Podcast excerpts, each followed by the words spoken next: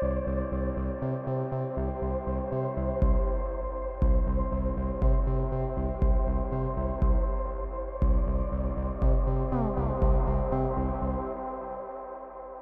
привет! С вами снова подкаст «Это базис». Сегодня у микрофона я, Роман Колеватов. И я, Анна Нижник. Дорогие слушатели подкаста «Это базис», советуем вам также послушать подкаст «Женский срок». В нем рассказывают про женское заключение в России. О женщинах в тюрьмах мы знаем гораздо меньше, чем о мужчинах. Самая наглядная разница – способы исправить преступниц. Этому посвящен отдельный эпизод. Он о конкурсах красоты и пения, викторинах и театре. Ведущие рассказывают, насколько это удачно и зачем это нужно в СИН, а еще разговаривают с женщинами, которые сами прошли через тюрьмы. Подписывайтесь, слушайте на всех платформах. Сегодня мы хотели бы поговорить про армию. Замечательный социальный институт, который перекроил нашу жизнь, хотя мы предполагали, что он не так уж сильно на нее влияет. И для сегодняшнего разговора мы пригласили двух замечательных людей. Во-первых, магистра политологии Дениса Левена и политического теоретика и преподавателя Шанники Илью Будрайцкиса. Подписывайтесь на наши соцсети, Телеграм, Твиттер, Инстаграм. Смотрите нас на Ютубе. Не забывайте подписываться везде, поставить лайк, отрекомендовать своим друзьям и особенно врагам. Также можете поддержать нас на Бусте или любым другим удобным способом. И, конечно же, наш традиционный дисклеймер. Вся наша политическая деятельность, в том числе запись этого подкаста, происходит в России в условиях а, определенных ограничений и цензуры, поэтому некоторые явления мы не можем называть своими именами. Но мы уверены, что в каждой обсуждаемой нами теме вы поймете, о чем речь идет на самом деле. Итак, э, начнем, пожалуй, с обсуждения армии как института в исторической европейской вообще перспективе откуда вообще корни этого института замечательного, который подмял под себя все, что можно, и который существует по сей день в достаточно таком устаревшем, модерном виде. И давайте, может, какую-то такую историческую справку дадим. Денис, например, что ты вообще можешь рассказать про армию как институт, когда появился, что вообще, какую роль играет в государственном строительстве? Да, всем привет, спасибо, что позвали меня еще раз. Э, вот, значит, э, что касается армии, ну, вообще, насколько я понимаю, смотрел много разных фильмов исторических. Люди убивали плюс-минус всегда, э, и плюс-минус всегда стремились уничтожить кого-то, особенно себе подобных. Вот. А о том, о появлении каких-то вооруженных формирований можно говорить примерно там, несколько тысяч лет до нашей эры. Да? То есть организованные какие-то группы мужиков с дубинами или с палками, с мотыгами, чем угодно, которые идут убивать такую же другую группу, были давно. Вот. И насколько, э, собственно, мы понимаем, примерно всегда, э, примерно с появления этого института как такового, да, какого-то регулярного, да, пусть там регулярно собираются, да, или сходятся на какие-то там э, добои или забивы, как молодежь теперь говорит, всегда они имели какую-то политическую функцию, да, или носили какую-то политическую нагрузку, да. Вот, наверное, важным примером из Средневековья, Средневековье – это более-менее наша цивилизация уже, да, э, будет э, Страсбургская хартия. Я недавно, вот, собственно, в книжке по другому поводу, на самом деле, встретил упоминание Страсбургской хартии. Это, чтобы вы понимали, раздел империи Карла Великого в IX веке. Вот. И там, на самом деле, текст вообще не про это, да, а про разделение просто перед сыновьями. Э, и родственниками там, да, этой большой империи. Но важно, собственно, контекст, в котором произносилась эта хартия. Э, хартия произносилась э, на публику. Вот, собственно, публику это, да, в прямом значении этого слова, на самом деле, составляли военные. То есть вооруженные люди этих вот королей франк, франк, франкских, да, которые слушали. То есть уже тогда, в IX веке, уже, собственно, на заре Средневековья, да, армия была источником легитимности. Вот. То есть, мне кажется, важно отметить с самого начала, что у самого начала э, у армии были какие-то политические функции. Э, вот. Э, можем сразу, на самом деле, перепрыгнуть в новое время, не знаю. На самом деле тут можно обсудить еще несколько моментов вообще, э, как в Средневековье э, образовывалась такая армия. На самом деле очень интересный момент. Чарльз Стиле, э, классик, наверное, в этой э, в обсуждении, в дискуссии про армию, про, про, то вообще, как государство создавалось, и он отводит армии достаточно серьезное место. А, долгое время вообще он пишет, что армия не была каким-то таким или вооруженная группа не была прерогативой государства или какого-то центра. Это была очень такая раз, разбросанная вещь, и э, концентрация такого нас, э, института насилия, концентрированного института насилия э, происходила не быстро, она шла долговременно, э, до, можно сказать, даже до 18 века в той же Европе, э, по сути, с правом обладать смертельным оружием явили все свободные мужчины. То есть э, было достаточно распространено, что в, на той же территории Франции, допустим, есть много маленьких территорий, много маленьких княжеств, а, где все обладали правом а, носить такое оружие. Даже а, в, очень интересный пример, допустим, тот же Чарльз приводит, что в Европе дворянство долгое время имело законное право развязать частную войну, так называемую. То есть для нас это кажется странным, но э, такое право существовало. Допустим, в XII веке э, таможня Каталонии, буквально так переводится, имела, зафиксировала это право, имела право развязать войну с каким-то своим соседом или внутри самой Каталонии. А, и даже вот такие группки не государственных э, акторов насилия существовали и существуют до сих пор, допустим, на территории той, той же Сицилии, а, те же группы, группы мафии. По сути, это м, те же группы негосударственных личных армий, которые до сих пор действуют и таким являются словным пережитком средних веков, которые живут, казалось бы, такой условно мы назовем цивилизованной Европе. У меня возникает ну, вопрос э... по поводу армии средних веков, э, потому что не очень ясно, каким образом она формировалась, насколько я понимаю. Каждый нес ответственность за собственную подготовку. Точно так же каждый э, э, военный или там солдат должен являться со своим конем, со своими латами. И, в общем, получалось, что в каком-то смысле каждый был за, сам за себя. Вот Здесь я хотела бы у вас, товарищи, спросить, насколько на самом деле это справедливо, когда армия была скорее таким местом, где собираются храбрецы или несчастные люди, которые вынуждены сражаться. Илья? Да, я бы попробовал э, да, отреагировать на твой вопрос. Э, как мы знаем, э, до нового времени и конечно, в эпоху Средневековья э, разделения на политические и социальные институты, в общем-то, не было. Да, политическое было социальным, социальное было политическим. Как таковой армии профессиональной, ее, конечно, тоже не существовало. То есть люди, которые держат оружие, это, э, это не профессия, э, это сословие. Да? И мы знаем, что средневековая структура общества, она, в общем, Э, делилась на три простые части. Те, кто работает, те, кто воюет, и те, кто молятся. И э, те, кто воюет, они, в общем-то, являлись э, правящим сословием, феодальным сословием. Феодалы – это те, у кого есть э, оружие, э, те, э, от кого зависят, в свою очередь, какие-то вооруженные люди, с которыми они делятся как бы своими там, богатствами, землями, а, а те, кто работает, э, собственно, никаким оружием не обладают и воевать не могут. Поэтому все феодальные войны – это войны с, в общем-то, ограниченным количеством, ограниченным количеством участников. Да, это войны, в которых принимали, так сказать, участие, непосредственно воевали только а, ну вот те, те, кто умеет воевать и кому должно воевать.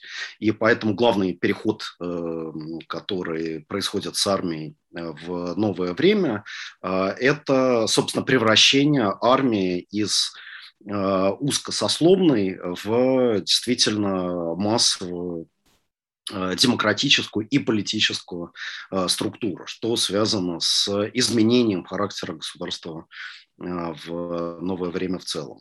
Илья, ну получается, в новое время были и наемники. Я вот помню картину Рембранта «Ночной дозор», и, насколько я понимаю, это в каком-то смысле была корпоративная реклама гильдии стрелков в Амстердаме. Вот э, каким образом оно комбинировалось? Не, ну наемники, в общем, они были и раньше, да, и, конечно, были, э, так сказать, дружины, которых, э, которые нанимали для э, каких-то военных действий. Мы знаем, что в Куликовской битве, например, участвовала группа генуэзских наемников, и великий русский историк Лев Гумилев из этого сделал заключение о том, что Мамай в этой битве представлял западничество, а Дмитрий Донской силы евразийского такого вот евразийского союза, да, вот, поэтому, конечно, конечно, вот это обладание, э, обладание оружием, оно э, не обязательно трансформировалось в э, какую-то политическую и социальную власть. Мы знаем, что были швейцарские наемники, да, важный такой вот феномен, феномен позднего средневековья в Италии, там, во Франции и так далее. Но надо сказать, что само присутствие наемников, оно а, уже было свидетельством а, разложения, в общем, феодального строя, феодальной, феодальной структуры. Да, и тут в этом моменте вообще прям интересно поговорить, мне кажется, про то, как повлияло вообще появление такого института армии, ну, в модерном понимании, повлияло вообще на структуру государства. Но тут, мне кажется, очень такой хороший момент, и об этом э, много кто писал, там Тилли, Майкл Ман, они писали о том, что, по сути, к 18 веку, даже где-то еще раньше, в середине 17 века, по сути, э, закрепилась благодаря появлению армии закрепилось понимание развлечения внутренней и внешней политики. Ну, то есть, когда появилось какое-то тело, условно еще э, такое донациональное, но уже где-то рядом. И тогда э, государство с появлением бюрократических больших институтов постепенно закреплялось такое развлечение внутренней и внешней политики. Это даже проводилось на таком по сути, материальном уровне, потому что те же Тюдоры а, сносили большую часть замков внутри страны а, и разгоняли дворянские армии, из-за этого концентрируя все в своих руках, и благодаря этому возникали какие-то такие общие э, общее тело какой-то нации, условно, еще так четко не проговорено. Во Франции та же ситуация, когда Людовик XIII с кардиналом Мазарини то же самое э, делали, э, даже тот же Тилли про это пошутил, что Людовик XIII снес больше замков, чем построил, но строил он в основном по границам а, Франции, а, и тем самым даже символически вот так очер, а, а, очертивая, что вся, а, весь институт а, получается насилие уже закрепляется за ним как а, за носителем власти абсолютной. И а, тут, мне кажется, очень было бы неплохо проговорить в целом момент про, про то, когда происходили вот эти переходы.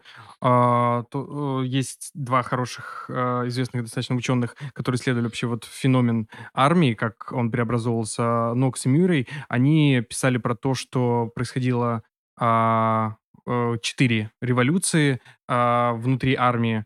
Сначала это революция, которая в середине 18 века, по сути, преобразовала и создала такую легкую пехоту, кавалерию, но самым значительным моментом, а, по их мнению, стала французская революция, появление французской революционной армии, когда, а, по сути, а, стала продвигаться не просто идея массовой армии, массового призыва всех граждан мужского пола на, на военную службу, а, по сути, тут стал вовлекаться именно идеологический момент такой национальной принадлежности, когда для доказательства просто верности своей нации необходимо было э, отслужить в армии, сражаться на полях и даже там погибнуть. Даже это называли такой первой тотальной э, войной. И, по сути, это такое уже изменение произошло. Э, но все-таки э, было бы интересно вот проговорить вообще, как э, вот этот институт армии повлиял вообще на государство, что изменилось в государстве, когда появилась массовая армия.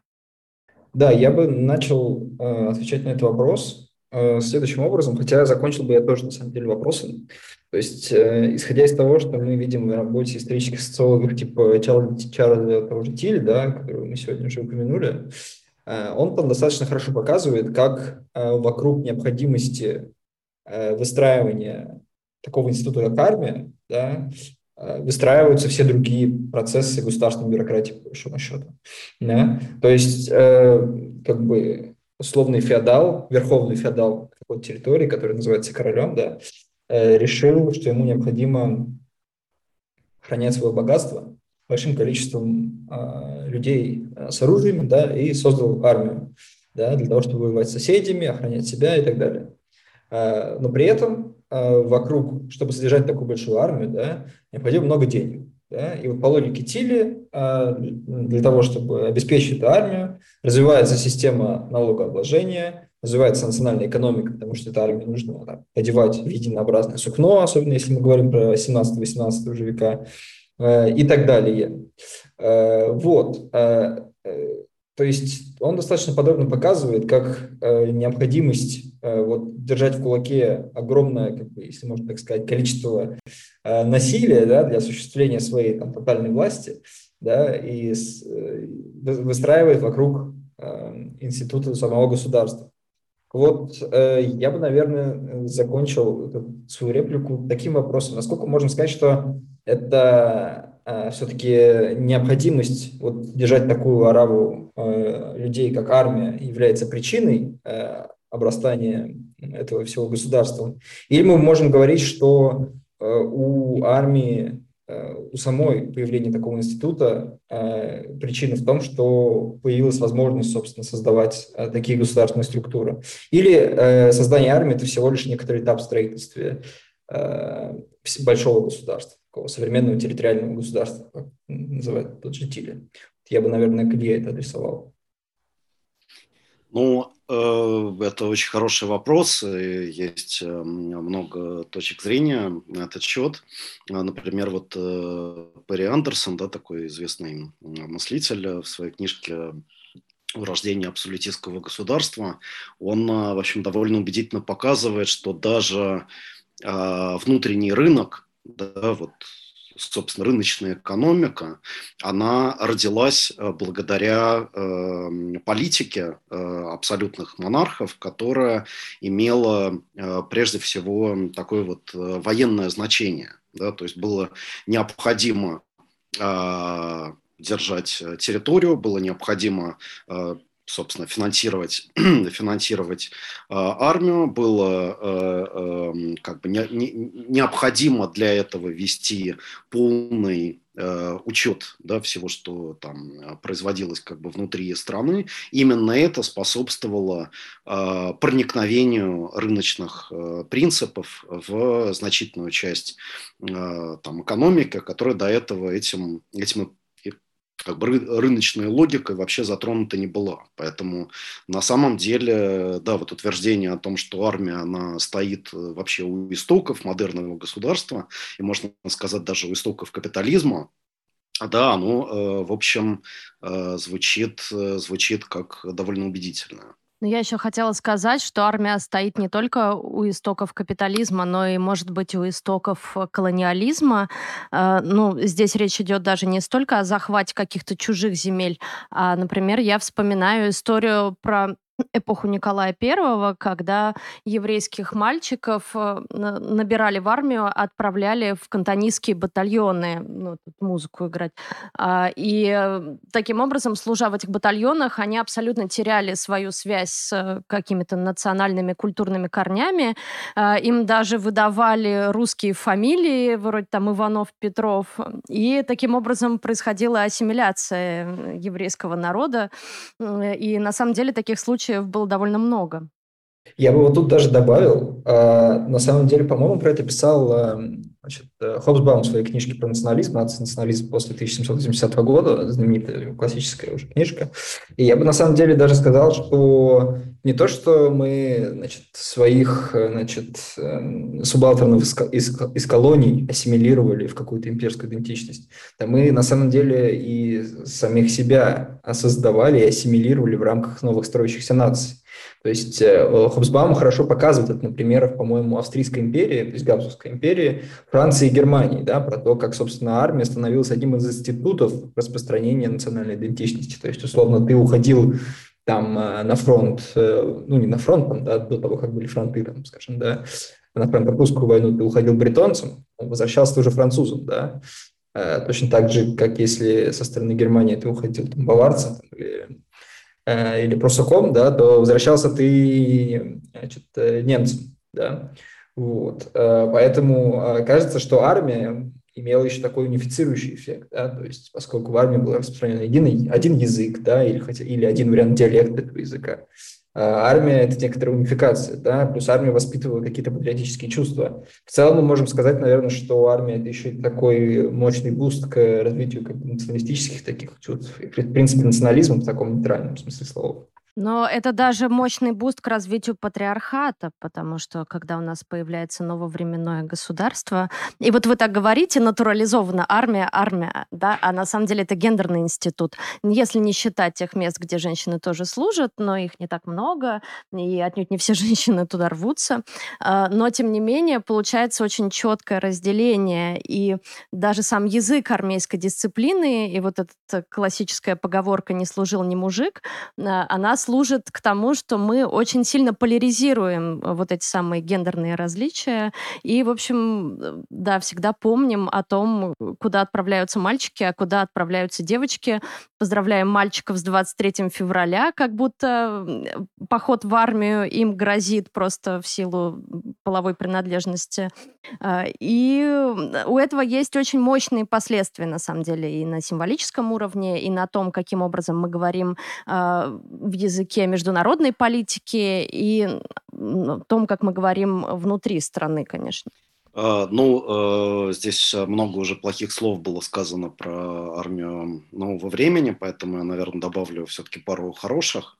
А, конечно, армия нового времени, в которую было вовлечено э, значительная там, часть да, мужского населения была э, армией э, и вообще институтом, который распространяла демократические настроения. Да? Например, один из таких ключевых моментов для рождения а, вот, армии а, нового времени – это ну, Понятно, это там Вестфальский мир, 30-летняя война, но также это события Великой Французской революции, битва при Вальме, 1792 год, когда европейские армии, объединенные в антифранцузскую такую вот монархическую э, коалицию, армии, были, которые были построены на старом рекрутском принципе, они встретились с э, французской революционной волонтерской армией, то есть армией, которая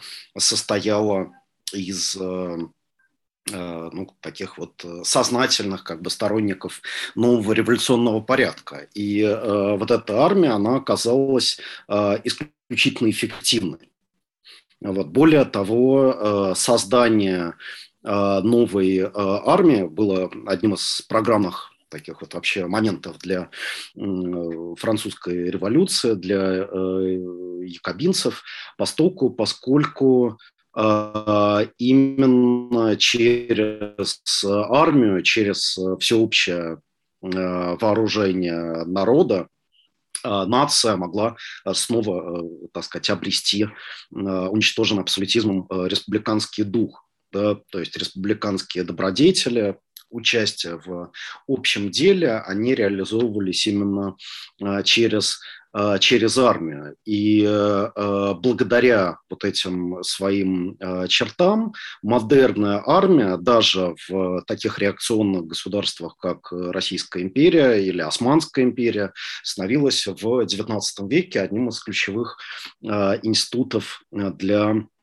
распространения революционных прогрессистских освободительных идей. Да, достаточно вспомнить э, декабристское движение в э, Российской империи в начале XIX э, века или движение новых османов в Турции во второй, там, во второй половине XIX века. Поэтому, конечно, армия, с одной стороны, стала Э, таким вот э, фундаментом буржуазного государства, но, с другой стороны, э, именно со стороны армии этому государству постоянно, постоянно делались вызовы. Да, и здесь, конечно, невозможно не вспомнить э, ту роль, которую армия сыграла, например, в, в русской революции, и в, и в первой русской революции 1905 года, да, и, конечно, во второй э, революции 17 года, поскольку, поскольку без э, участия солдат, без участия вооруженных Э, людей, без э, коренного перелома в настроении э, именно внутри армии, конечно, этих революционных событий точно бы совершенно не произошло. Получается, что армия такая двоякая роль. С одной стороны, она действительно служит э, инструментом модернизации в каком-то смысле прогресса. С другой стороны, в ней могут быть заложены корни какого-то будущего сопротивления или какой-то ну, возможности перевернуть э, шахматную доску, на которой происходит политическая игра, э, когда люди думают, что у них все схвачено, на самом деле армия может подложить некоторым образом свинью или бомбу. А, и с третьей стороны, армия — это все-таки такой институт, который делает э, нас, людей, там, э, мужчин, которые туда отправляются одинаковыми, а, становится такой своеобразной школой жизни и, конечно, работает как дисциплинарный институт в том числе. Но возникает вопрос, мы поговорили про историю армии, а, возникает вопрос, каким образом армия работает в современном мире, потому что есть много вопросов. С одной стороны, у нас есть армия в автократиях, э, которая используется, видимо, для того, чтобы ну, некоторым образом давить с помощью какого-то силового аппарата и реализовывать какие-то э, вот такие вот автократические коварные планы. А с другой стороны, у нас есть армия в странах, которые называются демократией западного типа, и ее часто хвалят, потому что это армия высокопрофессиональная, такие рыцари без э, страха и упрека, которые подчиняются исключительно демократическим решениям. Вот э, как для начала автократы используют армию. Зачем? А, в каких-то странах вроде Венесуэлы а, каким образом использовалась армия? Была ли она действительно там, способом народного волеизъявления? А, и, в общем, к чему это привело? Э, я, наверное, могу начать. Э, вообще, тут надо понимать, что армия в современном государстве, таком модерном, да, э, именно автократическом, оно почти всегда является каким-то актором политическим, просто потому что является, во-первых, носителем непосредственной силы, а во-вторых, э, как мы уже сказали в прошлой части, они, собственно, являются источником э, модернизации, да, соответственно, одной из первых э, групп, которые, собственно, начинает получать доступ, собственно, к власти, да, потому что если мы посмотрим на, значит, европе... на африканские, скажем, автократии 20 века, да, то там зачастую мы видим там огромное количество вариантов, где автократами становятся просто ну, бывшие, бывшие солдаты британской армии. Да которые стали грамотными, более-менее разобрались, там стали современными, так скажем, людьми, да, как, как, как бы это колониалистски не звучало, да, и дорвались, собственно, до власти. Вот. А при этом а, есть, э, собственно, военные хунты, да, как отдельный э, тип э, автокра- автократического режима, да, то есть есть, скажем, военные хунты, другие типы там бывают разные классификации, но Например, известный исследователь там, Гедес, она выделяет еще персоналистский и однопартийный. Так вот, из этих трех э, военная хунта является самым э, непродолжительным режимом, да, не самым недолговечным. Да? И, собственно, объясняется это несколькими э, моментами. Во-первых, э, у армии, как у источника э, власти, отсутствуют инструменты э, воспитания нового поколения элит, да, с чем, с чем превосходно справляется однопартийный политический режим, как это было в Мексике или в Советском Союзе, например. Э, но вот армия на это не способна. Во-вторых, э, она видит причины просто изначальной мотивации, да, что армия приходит к власти выходит из казарм, как она это говорит, да, в случае, если генералы, как они считают, хотят навести порядок, да, обеспечить порядок в стране, и как только с их точки зрения порядок обеспечен, а, армия возвращается в казарму, да, э, тогда уже режим может переродиться во что-то другое, да, то есть мы знаем режим генерала Франка, режим э, генерала Пинчета и так далее, и так далее, да, но это уже становится персоналистскими режимами, да, а не, а не военными хунтами. Вот, то есть я бы как-то вот так эту диспозицию рисовал. Да, я хотел бы добавить э, к тому, что вот Денис сказал, э, что, конечно, в каждой стране бывают э, очень разные политические традиции в разных армиях, которые, соответственно, занимают совершенно не похожие друг на друга Э, места в тех или иных э, там, системах политических. Да? То есть где-то э, это очень узкая генеральская такая вот каста, которая э, совершает военные перевороты для того, чтобы предотвратить э, демократизацию политической системы, расширение политического участия, где-то, наоборот, это младшие офицеры, которые связаны с низшими Э, классами, в том числе своим собственным э, происхождением, и э, которые очень часто в истории 20 века являлись мотором демократических перемен в обществе. Да, здесь можно вспомнить там, Египет, можно вспомнить Ливию да, 69 года, большой количество других э, примеров, к которым, э, в принципе, примыкает и Венесуэла, да, потому что движение э, Чавеса еще в 90-е годы, да, вот, который он создал, было движением именно младших офицеров, направленным против такого как бы кастового олигархического политического порядка, который до этого господствовал в стране. А, наоборот, в, а, например, а, там, в Чили да, или в там, Таиланде или в Турции прав, так сказать, армейская верхушка, которая время от времени путем военных переворотов пыталась восстановить какой-то порядок в стране, прежде всего пыталась э, при помощи этих переворотов нейтрализовать э, политизацию общества, подавить э, в том числе и, возможно, в первую очередь э, освободительное движение. Да, например, в Турции в 80-м году произошел э, очень кровавый как бы, переворот, э, который прежде всего стремился подавить организованных левых, курдские освободительное движение, да, а, такого же плана а, переворот в, произошел в Чили в начале 70-х годов. И, кстати, интересно, что э, вот э, такие перевороты, организованные э, генеральской верхушкой, именно вот в этот период времени, в 70-е, 80-е годы, они становились важным драйвером неолиберальных реформ. Да, это касается и там, Лати, Латинской Америки и э, некоторых азиатских стран, то, той же Турции, э, постольку, поскольку преодолеть э, сопротивление э, масс, провести э, эти э, реформы, направленные э, против интересов большинства общества, оказывалось возможным только э, через Э, введение чрезвычайного положения э, через э, уничтожение организованной политической оппозиции. И, собственно, для вот этого неолиберального и неоконсервативного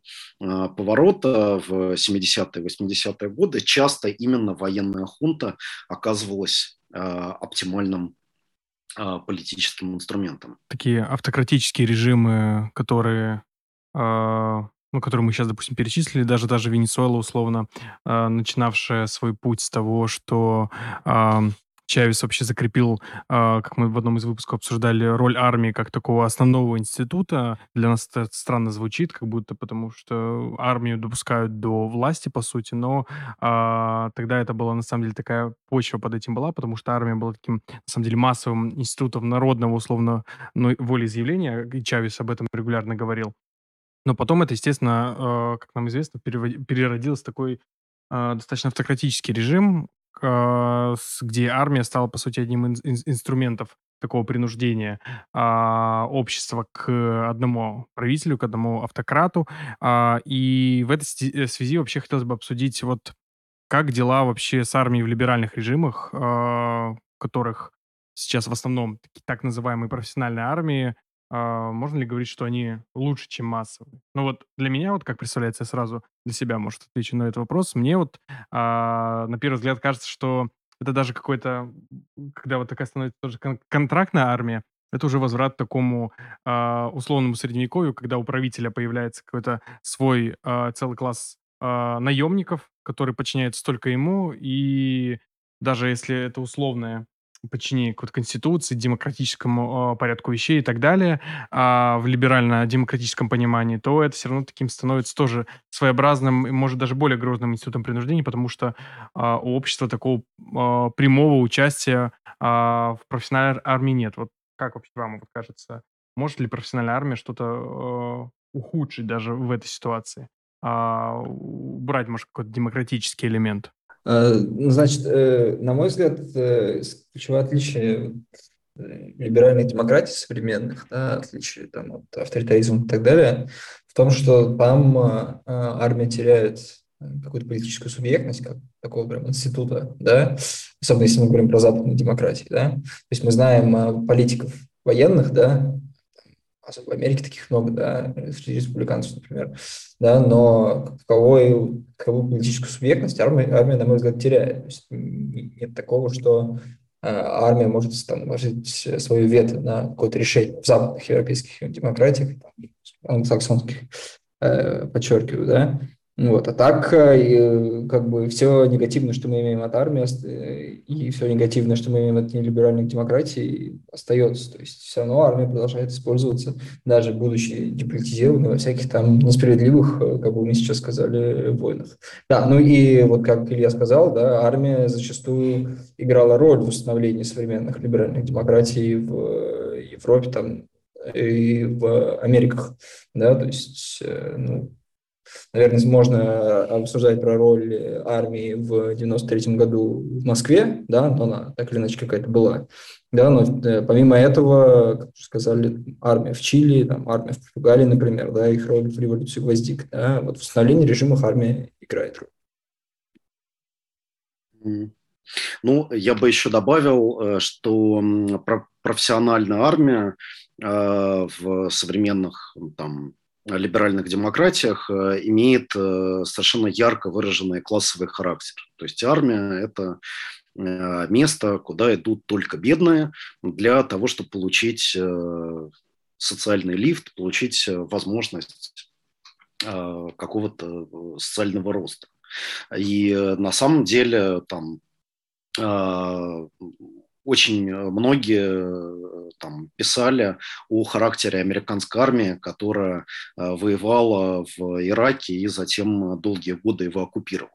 Эта армия, она состояла преимущественно из либо черных, либо испаноязычных граждан, да, или недавних даже граждан э, США, которые, э, в общем-то, и составляли да, вот основную массу вот этой профессиональной армии под руководством, э, естественно, белых офицеров и тем более генералов. Поэтому можно сказать, что профессиональная армия, несмотря на то, что призыв к ней звучит как бы очень так э, либерально да, и а, прогрессистски, а, несмотря на это, она парадоксальным образом восстанавливает те кастовые элементы, сословные элементы, которые присутствовали в армии в домодерное время.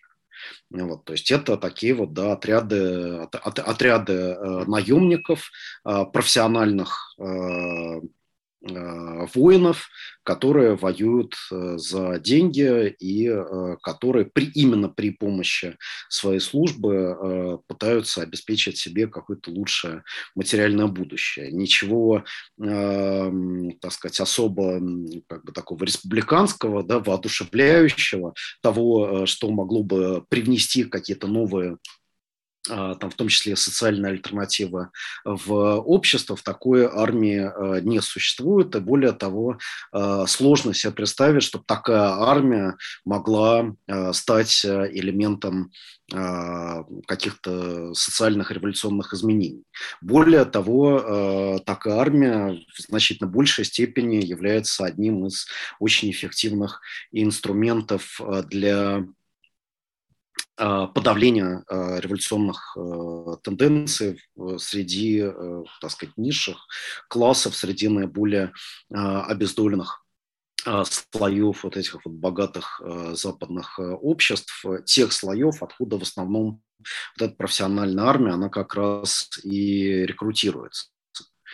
С другой стороны, все это совершенно не значит, что надо воспевать э, как бы э, призывную армию сейчас существует там, где она еще, там, где она еще остается.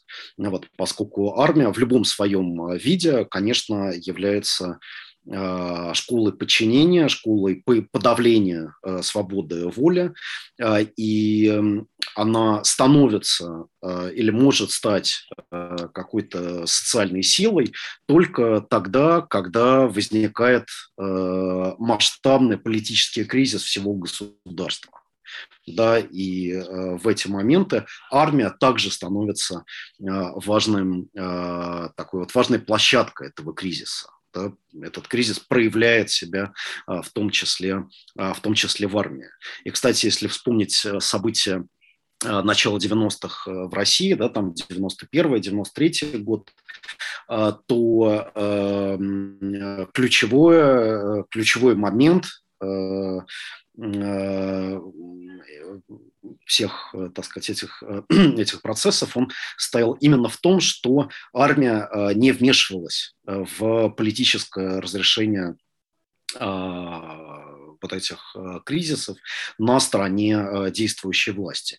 Именно колебания внутри армии, ее неготовность исполнять приказы, например, стрелять по демонстрантам, они в общем-то, предопределили провал э, ГКЧП в 1993 году а, и, э, в общем-то, делали крайне проблематичным э, победу Ельцина в 1993 да, поскольку, поскольку он мог положиться только на какие-то элитные военные соединения, крайне ограниченная по численности, и, конечно, на так называемые правоохранительные органы, которые вот э, сыграли решающую роль в э, насильственном подавлении э, выступлений сторонников Верховного Совета. Я бы вот тут добавил, Илья сказал про то, как в современных либеральных демократиях в армию идут как бы из нижних слоев, да, и часто используется это, используют эту армию для, так сказать, повышения своего собственного там, статуса э, в этом государстве. Вспомнилось такое уникальное достаточно подразделение, которое существует, э, французский иностранный легион, и оно так вообще используется для того, что, да, то есть, кто не знает, туда могут вступить э, примерно э, граждане любой страны, да, но по выслуге лет получить там, собственно, французское гражданство. Вот здесь получается, что для того, чтобы натурализоваться в типа западном европейском таком свободном обществе, ты должен пройти через достаточно суровую машину э, доминирования и подчинения. Да, то есть это ну, некоторая парадоксальная, на мой взгляд, картина, которая, тем не менее, это хорошо олицетворяет то, что происходит, потому что люди туда приходят в основном из бывших советских республик, насколько я знаю, это во-первых. А во-вторых, из бывших, собственно, французских колоний, да, из африканских. Да, соответственно, афри... то есть бывшие жители колонии пытаются проникнуть в теперешнюю а, метрополию, и для этого должны натурализоваться путем а, прохождения через систему русского доминирования и фактически там угнетения непонятно с какой целью. В этом контексте было бы интересно обсудить вообще, чем э, отличается регулярная армия, которая есть у большинства так называемых суверенных государств, э, великих держав и так далее, и любые другие наименования, от армии нерегулярных партизанских. Ну, допустим, это можно даже на примере Сирии э, разобрать. Э, насколько вообще легитимно какому-нибудь актору, кроме государства, сейчас иметь армию. Но э, мне кажется, хороший пример, вот Сирия предоставляет всегда очень много хороших примеров. Это а, Рожава, там, допустим, такой есть автономная территория курдов на территории Сирии, а, которая, а, по сути, является такой демократической конфедерацией, достаточно интересным вообще субъектом, а, даже не международных отношений, а вообще политической жизни. Они, по сути, выстроили такие достаточно демократический режим э, своей армии и, по сути, создали ту систему, которая может сопротивляться условно-регулярной армии центрального сирийского правительства. А, как вообще вот обстоят с этим дела, допустим, в других частях мира? Есть ли другие такие вот примеры? Допустим, даже каких-нибудь партизанских, условно, частей? А, так, ну, э, на мой взгляд, важная проблема, которую, перед которой мы встаем, когда говорим об альтернативных формах армии, да, Э, заключается в вопросах права, как бы это ни было грустно на самом деле, а, потому что существующее право войны достаточно четко разграничивает так называемых комбатантов и некомбатантов, да, а, на комбатантов, которые являются там члены регуля... которым являются члены регулярной армии, распространяются одни права и обязанности, на нон-комбатантов другие да, поэтому вопрос, как классифицировать разные, разные виды там, формирований, там, ополчения, террористы, как угодно их называйте, там, члены национальных освободительных движений, непонятно, да, собственно, вот Куманьков в своей книжке «Азбуки понятия про, войны, про, про войну», а, он, собственно, и пишет, да, что проблема 21 века, что возникает такая асимметрия, да, если раньше была симметрия, армия против армии, все достаточно понятно, Теперь у нас армия воюет против э, непонятных субъектов, да, против каких-то ополчений, против каких-то террористов, и вопросы права здесь э, не работают. Вот, поэтому вот это, мне кажется, главная проблема, которая здесь возникает, если мы говорим про альтернативы. Но при этом альтернативы-то существуют, э, конечно. То есть, э, если мы говорим, что у нас есть профессиональная армия там, западных демократиях, не стоит забывать про такие формы э, армии, как э, такого типа, как милиции, да, ну, самый яркий пример, на мой взгляд, э, Швейцария, да, где, собственно, в законодательстве прописано, что у нас есть армия, но она состоит из э, милиции, да, то есть из ополчения. То есть э, люди там со своим оружием да, служат и в случае чего мобилизуются там на войну. Другое дело, что в случае Швейцарии, на самом деле, получается так, что у вас фактически часть населения становится полупрофессиональными военными, да, то есть они все время плюс-минус э, являются военными, и когда нужно, э, приходят на службу. Э, вот, вот в этом проблема, мне кажется. А, друг, а партизанские движения, да, они существуют в Африке и других странах. Вот, наверное, можно какую-то классификацию их говорить. Тут очень интересно, на самом деле, сказать про Швейцарию э, и США, потому что и в Швейцарии, по сути, каждый гражданин имеет право хранить у себя оружие. Ну, по сути, право на ношение оружия есть у всех в Швейцарии, а после э, службы словно по призыву, который у них до сих пор соблюдается, а, они хранят все оружие, да, и там через какие-то промежутки времени проводят тренировки. При этом, а, ну, это, может, особый случай Швейцарии, там не такой высокий уровень убийств с помощью огнестрельного оружия, в отличие, допустим, от тех же Соединенных Штатов. Хотя в Штатах это на самом деле такое еще средневековое сохраняется право на ношение оружия. А вот как с этим быть? Это даже может быть такой заброс на будущее. А у нас есть э, такие примеры США, Ш, э, Швейцария, ну все в целом такие правочки, и э, тех, кого мы обсудили до этого, э, все э, живут каким-то модерном, так или иначе, либо вообще средневековьем. А вот как нам, допустим, э, в будущем, э, светлом левом будущем, как мы можем сформировать э, что-то вооруженное? А, то есть, условно, что-то наподобие армии. Как это должно выглядеть? Должна ли это быть милиция, вот как Денис об этом говорил? Как это должно более справедливо выглядеть? Ну вот я хотела даже твой вопрос как-то а, актуализировать. Э, вопрос первый. Может ли армия быть демократической? Вот чтобы без вот казармы, да, и всех этих страшных дрил-сержантов, а с другой стороны, может ли армия быть эффективной при этом? Потому что частый довод, например, в том числе справа или с э, какой-то традиционалистской точки зрения, заключается в том, что э, вот такие вот государства там с демократическими армиями или с милиционной системой будут государствами слабыми, которые, ну, не знаю, государства, не государства, какие-то объединения будут слабыми, их просто сожрут, Э, и, в общем, никакого толку из этого не выйдет.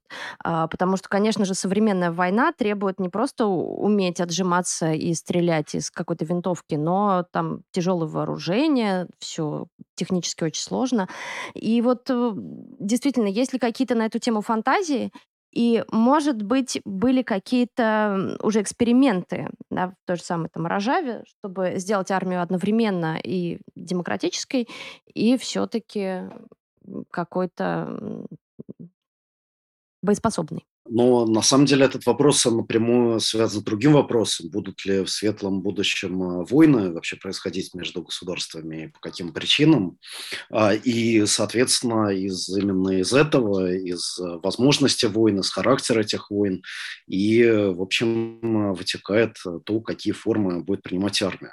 Вот, например, до последнего времени была очень популярна концепция так называемых новых войн, вот, которую отстаивала такая британская исследовательница Мэри Келдер, вот ее книжка тоже на русский была переведена, вот, и, в общем-то, она э, там говорит, что как бы в ядерную эпоху такие большие конвенциональные войны, они уже невозможны, то есть не может быть такого, что две больших армии, вот они с друг другом прямо столкнутся и полномасштабно будут воевать за территорию, да, поскольку очень велики ядерные риски, как казалось Мэри Келдер вот в этой книжке ее. Вот. И э, на смену вот этим старым войнам, э, то есть двух национальных армий, да, или нескольких национальных армий, приходят э, новые войны, в которых существует множественность акторов, Э, большое количество разных парамилитарных э, соединений, которые не являются регулярными армиями э, и которые находясь в ситуации военного конфликта, начинают воспроизводить как бы условия своего возникновения и существования. Да? То есть появляется то, что Мэри Келдер называет новой военной экономикой, когда на месте разрушенных э, производств, на месте разрушенной инфраструктуры э, появляются какие-то новые производства, да, например, производство наркотиков, там рынок оружия, контрабанда, и во все это втянуты вот эти э, участники э, новых войн, и, собственно, поэтому эти новые войны очень сложно заканчивать, да, потому что они э, как бы превращаются постепенно в некий как бы рутинный э, процесс, э, но, э, в принципе, в последние последнее время мы видим, что даже и такие вот конвенциональные войны, которые, как многими полагалось, вот уходят в прошлое или ушли, остались вообще в 20 веке, они э, все равно э, существуют, э, они все равно являются частью нашей, нашей действительности. И здесь возникает вопрос о том, возможен ли какой-то порядок мировой без войн да, и какой, э, э, какой э, перестройки, какой трансформации государства этот порядок требует. Потому что мир, в котором постоянно ведутся войны, это мир, в котором существует государство. У этих государств есть интересы, эти, государ... эти интересы, они входят в некий конфликт друг с другом, да, и, э, так сказать, этот конфликт разрушается, э, точнее, разрешается, да, э, и при помощи военных средств, и при помощи э, политических и дипломатических средств. Одни средства насильственные э, как бы помогают сделать более э, эффективными ненасильственные дипломатические средства. Дипломатия и война представляют части одного и того же процесса, процесса, э, ну, как бы обеспечения своих суверенных э, там, интересов каких-то национальных, да, вот какими-то конкретными э, государствами. И если исходить из того, что вот эти суверенные интересы государств, они всегда будут оставаться на своем месте, то, в принципе, можно сделать предположение о том, что никакой вечный мир, он, в принципе, недостижим. И мы постоянно будем жить э, в мире, где э, все модели, ну, как бы равновесия, все модели мирного сосуществования, они будут э, ограничены определенным промежутком времени. Да, они как бы не могут претендовать на э, вечность, на то, чтобы окончательно исключить э, войну вообще как средство решения вопросов. Да? Вот. И э, вот эта э, перспектива, как мне кажется, она и должна подвергаться э, критике левыми да, то есть перспектива, в которой вечно будут существовать государства, и этих государств будут э, вечно э, между собой э, войны за, ну, как бы за власть, за могущество, за территорию там, и так далее. Вот. Соответствует ли э, существование государств и их э, вот эти вот э, бесконечные, бесконечные соревнования в мощи и могуществе интересам э, тех народов, которые эти государства населяют? Вот это главный вопрос, который, мне кажется, левые должны э, перед собой поставить. Э, армия в ближайшем каком-то будущем действительно может сыграть революционную роль в том случае, если а, какие-то из вот этих государств в своей э, вот этой борьбе разъяренной да, за э, национальные интересы, оно ну, как бы не выдержит, там треснет, да, из него посыпятся, так сказать, там экскременты, и вот э, частью вот этого кризиса а, будет революционизация армии да, когда солдаты, например, как это происходило во многих э, там странах и режимах, будут э, э, там убивать своих офицеров, там, например, да, или штурмом брать какие-то государственные учреждения. А вот, но а, нужна ли эта армия в будущем? А, вот это на самом деле вопрос, который связан с вопросом о том, нужно ли в будущем государство. Хорошие на самом деле вообще мысли которые, мне кажется, должны прокручивать у себя все в голове прогрессивно мыслящие люди сейчас. А, да, и я бы такой небольшой итог, на самом деле, подвел. Поправьте меня, если что.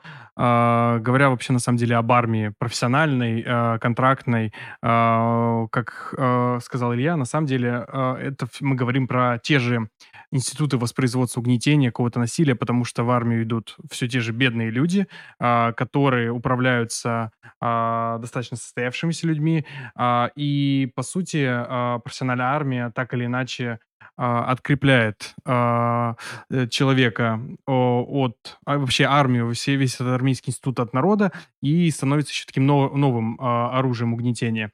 Есть, конечно, много относительно рабочих примеров того, когда армия является относительно демократической, как мы привели пример Э, с той же Швейцарией или э, Рожавой, где армия, по сути, является таким самостоятельным политическим институтом. Однако, на самом деле, мы, как не, не единожды сегодня проговорили, сегодня армия в либеральных демократиях не представляет какой-то единой политической субъектности и, э, по сути, подчиняется воле э, элиты правящих классов. Ну и самый важный вывод, конечно, что до сих пор а, армия существует, модерная армия существует, потому что существует национальное государство. А, не будет национального государства, не будет армии в ее привычном виде. Поэтому а, вот эти удивления насчет того, что кого-то в каких-то мифических странах еще призывают в армию, людей, которые уже работают и уже отвыкли от того, что взаимодействуют с государством, это на самом деле не стоит удивляться, не стоит шокироваться, потому что, да, мы живем до сих пор в модерне живем в рамках национальных, национальных государств. Не будет национальных государств, не будет армии, и будет нам счастье. Полагаю так. Потому что это базис. Да, будем надеяться, что в будущем единственная армия, которая будет, это будет армия любовников. А мы прощаемся а, с да, вами. А мы заканчиваем. Спасибо. А, базис победит надстройку в виде армии и государства. Вот это надо вставить обязательно. Все, это база. И это главное. И это основа